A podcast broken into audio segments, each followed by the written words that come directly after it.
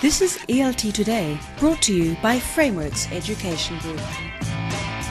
We're going to look again this month at the idea of professional communities of practice, how they develop and how they are run by the communities themselves.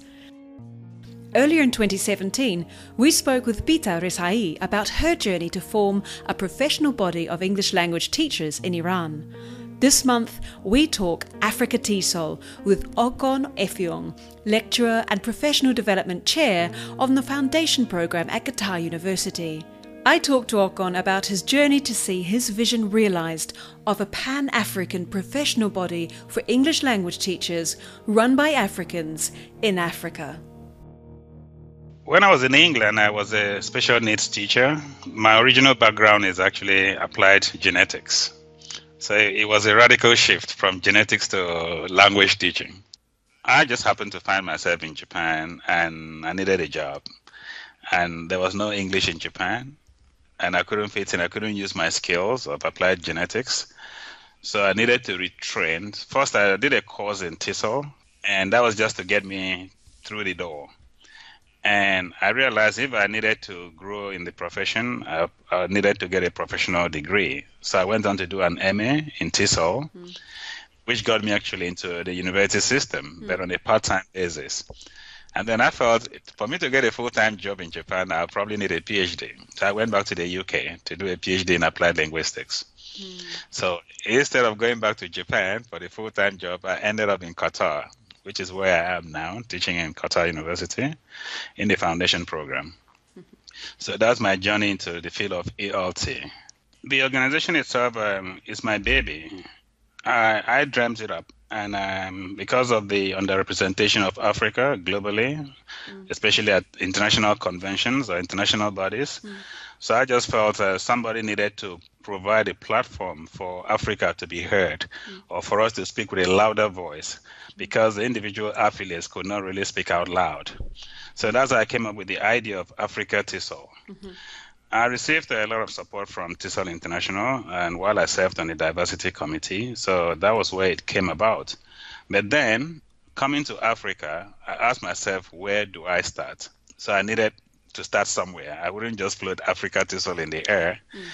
So at that time, I think the number of affiliates grew from four to about 12.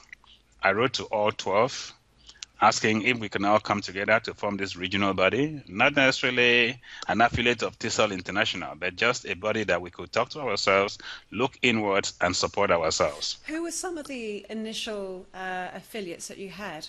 The initial affiliates that I started with, I mean, out of the 12 that I wrote to, only four were interested. Mm. There was a lot of skepticism, and then, so Sudan was one, Tunisia, Senegal, and Cameroon. And why do you think they were such early adopters or early supporters as opposed to other more skeptical groups? That again has to do with the involvement with the, the international body because these were the early risers at TESOL international level mm-hmm. Senegal, Cameroon, uh, Sudan. Uh, Tunisia was actually new at that point to TESOL international, but they were willing to come on board. Mm. So, having been established for years and known, been attending international conferences, they kind of bought into my vision readily. Unlike others that were not represented at international level, they were just maybe waiting to see how it goes before they can come on board.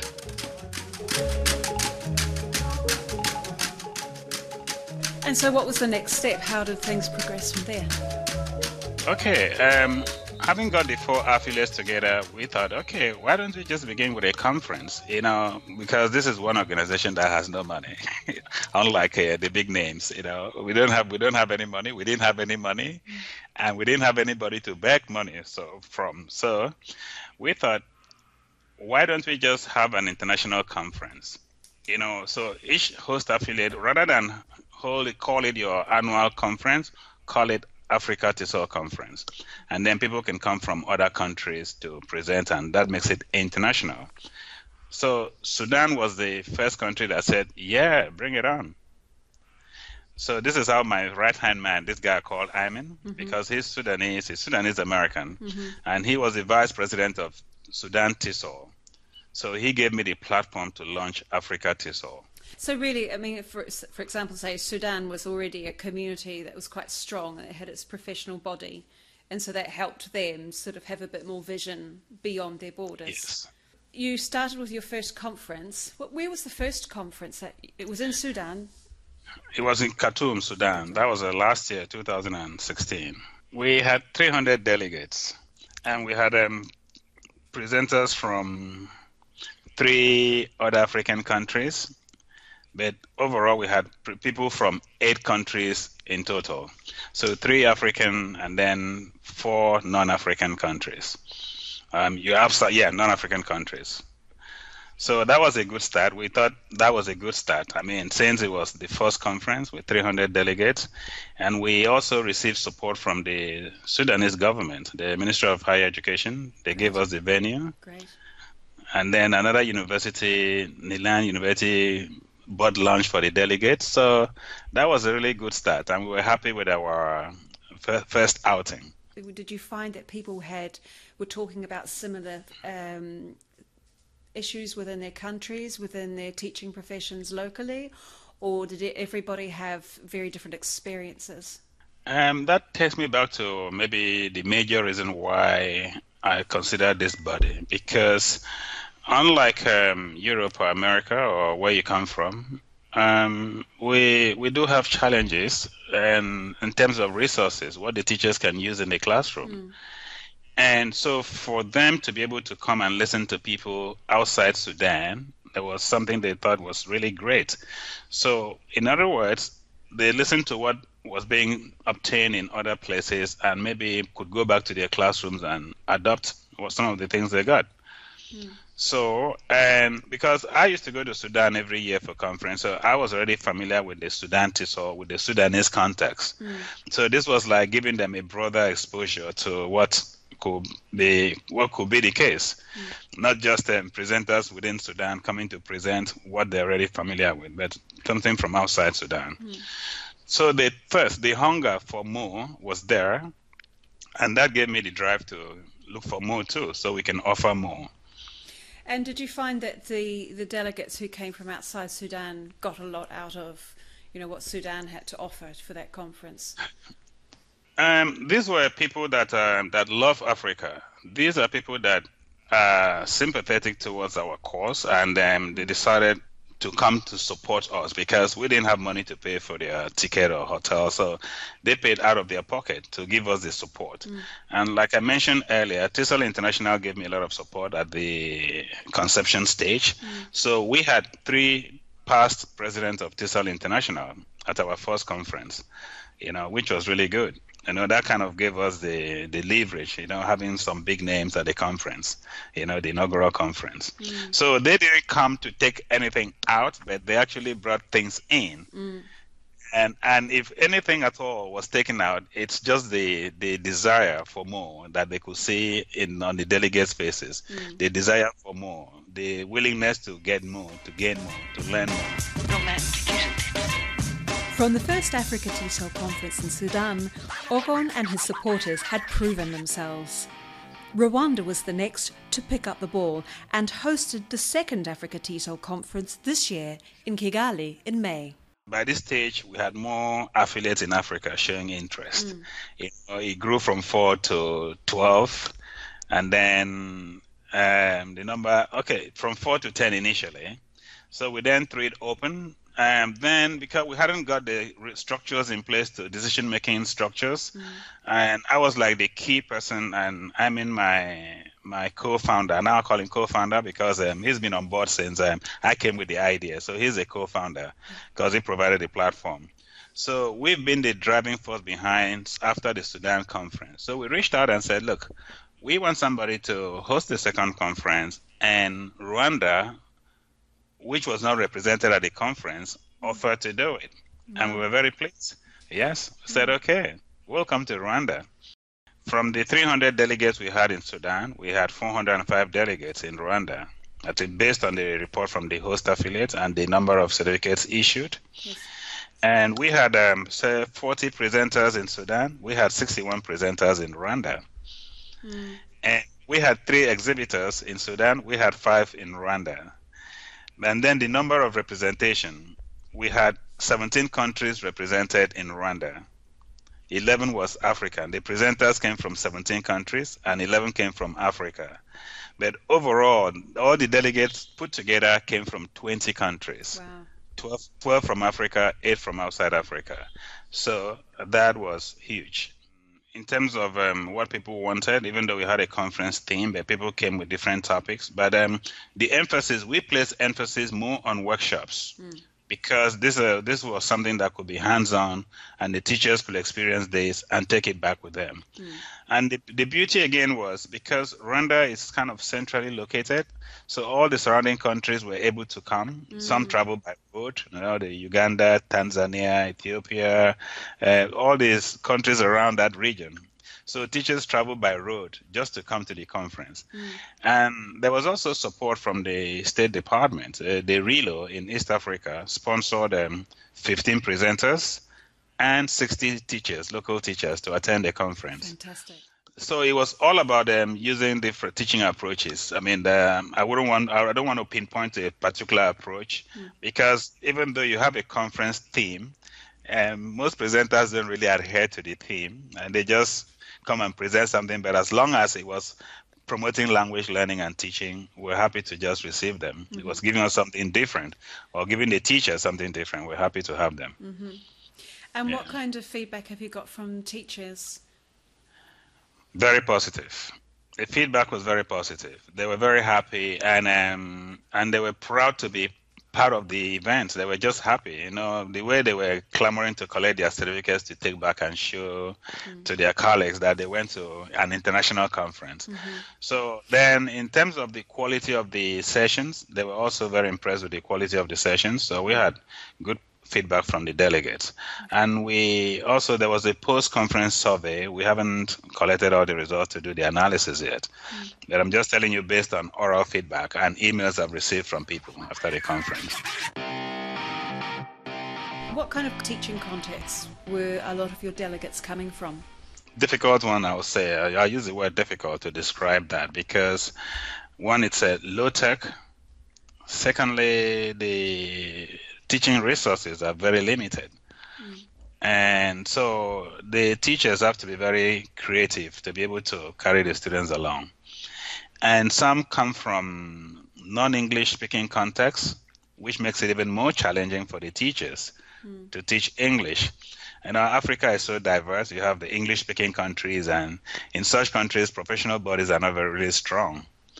And then the non non English speaking countries, they need a stronger professional body to provide professional development for teachers and also to provide resources for the teachers to use to teach the students.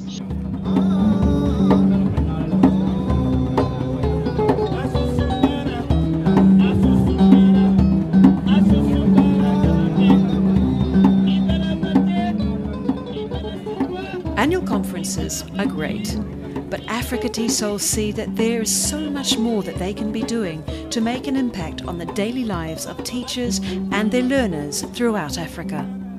The first conference came and went, and between the first and the second, we had nothing in between. So we decided to reconstitute the, the board. So we now have a steering committee in place. Yeah. So we've come up with an action plan, and so we've been working since the Rwanda conference and we're planning ahead now to ensure that um, we do make ourselves relevant, not just um, having Africa TESOL for the sake of having Africa TESOL. We want the affiliates to feel the impact, mm. and we want to go into partnership with some other bodies, some agencies, mm. and for uh, professional development opportunities for the teachers in Africa. So there's a clear plan, and it's just the implementation we have to start working on now, looking for partners that can help us. In 2018, Africa TESOL will be hosting their third conference, this time in Nigeria. Okon and his team believe that the conference will go from strength to strength. The steering committee has just decided on the conference theme. It's not official yet because we have to run it by the local affiliates. Mm-hmm. We have decided, okay, this is going to be the conference theme. A member of the local affiliate is uh, on the steering committee, so he's going to take it back to Nigeria, discuss with the executive council there. Once we come to an agreement, because everything is negotiated or has to be negotiated. Mm. So then the next thing, then we start discussing speakers, and then we look for sponsors that could help with aspects of the conference. So we are hoping to build on our successes and see if Nigeria can pull off a, a bigger conference. From eight countries to 20 countries, Nigeria should be aiming at getting at least 25 to 30 countries, you know, people from 30 countries to come to the conference. Mm. And also in terms of representation, we had from 12 African countries, so we could have maybe 17 or 20 from Africa. Mm. That again will show us we are growing. And in terms of um, what we do, we offer at the conference, not just the sessions, we will try and see if we can have maybe like a pre conference symposium mm-hmm. and also get more exhibitors to come and also get resources to give to the teachers. Because what I've been doing is uh, when I went to Sudan, I went with books from Qatar. We have books here. I mean, books we've used in school that we're no longer using. Mm. So I went with uh, about 40 kilograms of books to Qatar, to Sudan so this year again, because of um, baggage limitation, the baggage allowance limitation, I could only go with maybe about 30 kilograms of books, and I gave them to the teachers. So I want to see what we can take to Nigeria next year and give to the teachers because that's one way of supporting them. That's what Africa TESOL is doing. Mm. And also, we look for scholarships for teachers to utilize and develop themselves professionally. Mm. So find an agency that's willing to sponsor one or two persons for maybe a short course in maybe Europe or America, we can also give that to the teachers. And so these are the things we are looking to achieve between now and next year. I mean, people that can maybe work as partners and they can bring something to that to be beneficial to teachers in Africa. Mm-hmm. Um, not just um, uh, material things, but in terms of um, coming together, coming with us, and maybe going to do things together. Or if they want to implement something, we can provide a platform for them. If they, if they may not be able to give to the whole continent, they can give to at least one country. So it might be if there's a body, if there's an individual who is in a position to go and offer a seminar or a training session or a workshop in a given country, we can encourage that person liaise with the local affiliate. The person will provide a platform. Mm. That is one way. The second one is um, for them to actually respond to our call for papers yes. and come to Nigeria to present. So that's another thing. And the third thing is um, if they have books that they're not using or teaching resources they're not using, well, they can post it to Nigeria and then we give them to the teachers or the delegates that will come to the conference.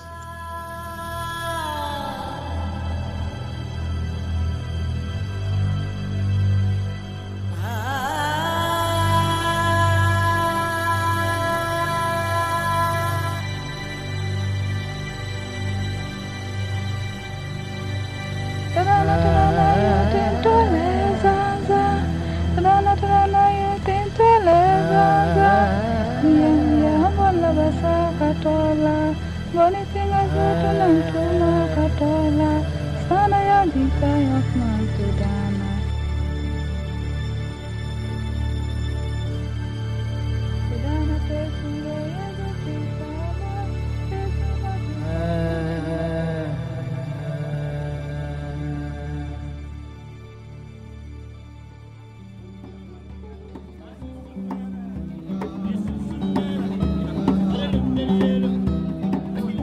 If you want to find out more about Africa TESOL, attend or present at the 2018 conference in Abuja, Nigeria, become an affiliate, or collaborate with them, start with their website, africatesol.org, or check out their Facebook page. You've been listening to the Frameworks Education Group podcast ELT Today. Thank you to our guest, Okon Effiong. Editing and sound by me, Emma Pratt. Sound recordings of artists and singers were from Uganda, Ghana, and Gambia.